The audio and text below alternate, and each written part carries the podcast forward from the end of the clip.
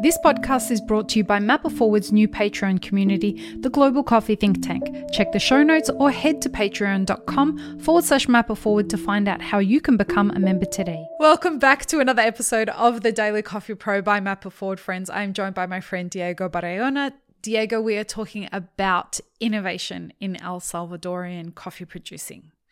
Yeah. What have they been? Oof. Because your dad was a big one, right? Like uh, Yeah, he was a big, big innovator.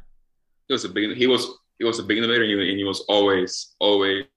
He he was was wired all day, so he was always trying to innovate, trying to find a new thing, trying to invent things. It's funny that I still keep finding things in the office, like, oh, he was trying to do this. Interesting. Oh, he was trying to do this. Interesting. Okay. The weirdest thing that I, he told me about, I couldn't believe that he was like on the board of Kentucky Fried Chicken. Yeah, I mean, he he, What? he he, worked for uh, for planning for, for Pizza Hut for uh for when like like for a lot of uh franchises here uh, for Domino's Pizza for Taco Bell for, for, for Kentucky Fried Chicken on the on parallel being a coffee producer. Like, and not just like, oh, I produce coffee as a side gig. Like, he was a world like giant in, in Yeah, this and- industry. and now that I'm doing that full time, I'm like, how is he doing this and that? Like it, it makes I don't I, I don't get it. Your father was a unique an- human, Yeah. right? And and uh, I, I- I really believe your father is looking down, super proud of you. You are a real asset to our industry, and and the way that I hear you talk about your approach to the challenges of this time and the future is what gives me hope about how we're going to navigate this time ahead. People mm-hmm. like you, people like Felipe Croce, people like Willy Gijoso, people like Carlos Arcila. Like, this is the next generation of coffee producers that are saying, well, climate change is real, first of all, and we can't ignore technology, and we have to take an approach to being understanding and realistic about the challenges that we're faced with. And perhaps right now, the big, massive, grand ideas need to be focused on survival rather Yeah. than driving change Mhm. that's not related to climate change. So, yeah, I'm sure, I'm sure he's proud. Go ahead. Yeah, so uh, that's a good setup. I feel like uh, what's unique and what we are innovating, it's we're not innovating, I guess. I guess we're trying to be more simple and we're, we're trying to, to to survive.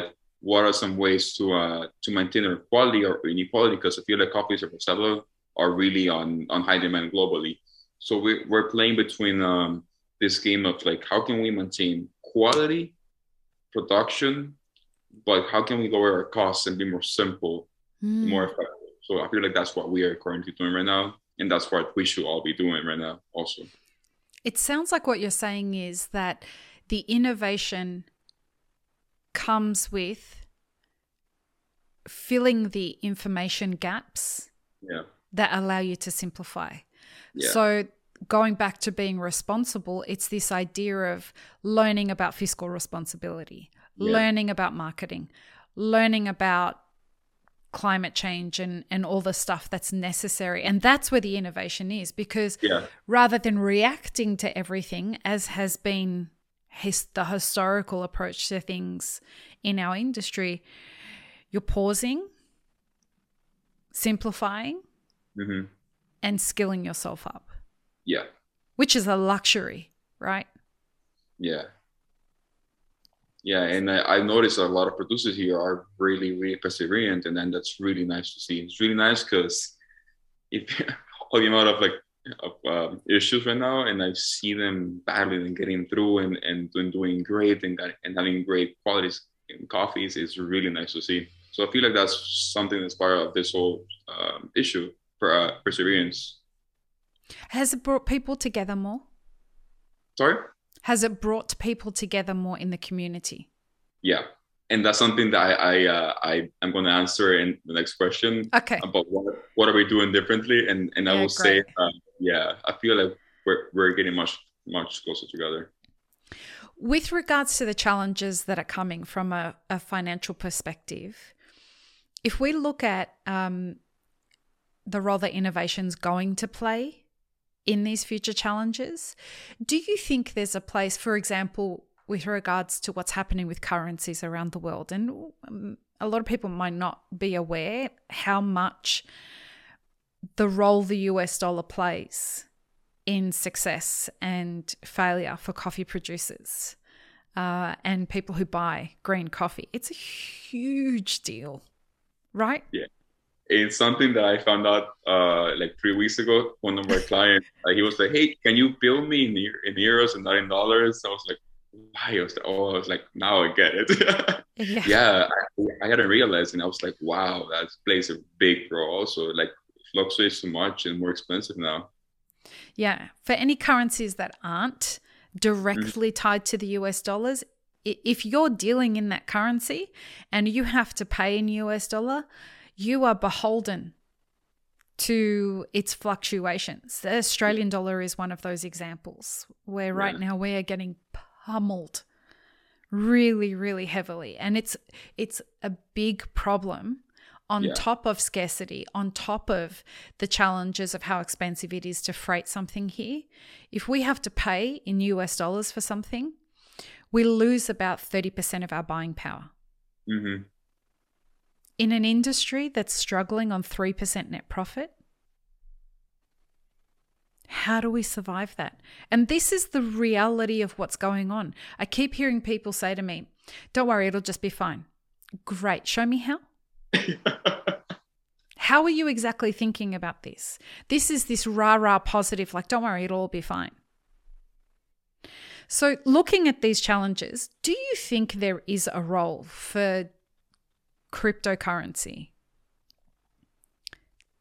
To be honest, and it might not be a popular answer here, I think there is. I think there is. I mean, like, what do you have to lose? You know?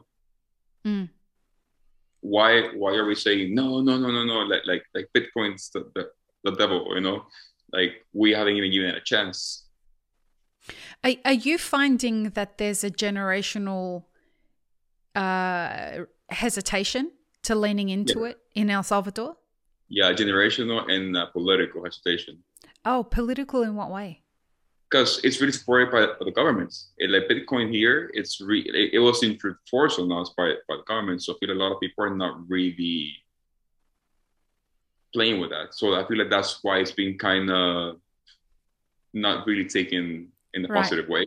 It's like when U2 forced us all to listen to their album through Apple Podcasts. Do you remember that? Yeah. Oh my God. they, they, they our right. Yeah, uh, I don't right. want the. I was a fan of U2 before that, and now you're forcing me to listen to it. Uh, it's, it's not so, right. and, fun.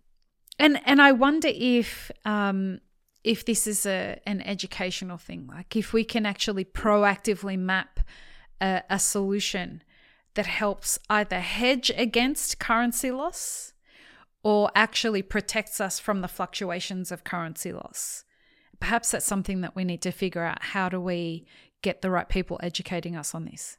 That's the thing. I feel like this, the main issue for this should be like we need to be more educated in this and see and see it, you know, for what it is. And if we had some experts, would be really, really nice and really eye opening, and it would change probably some perspective. I think um, we were talking off air um, about the idea of putting together a town hall for the next generation of coffee producers.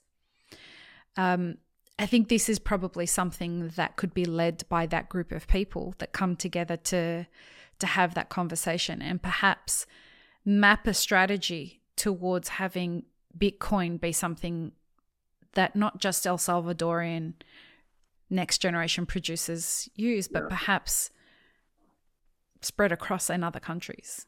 Yeah. Yeah. Like like we might be the the pioneers, the first ones. Who knows? It's definitely in your DNA.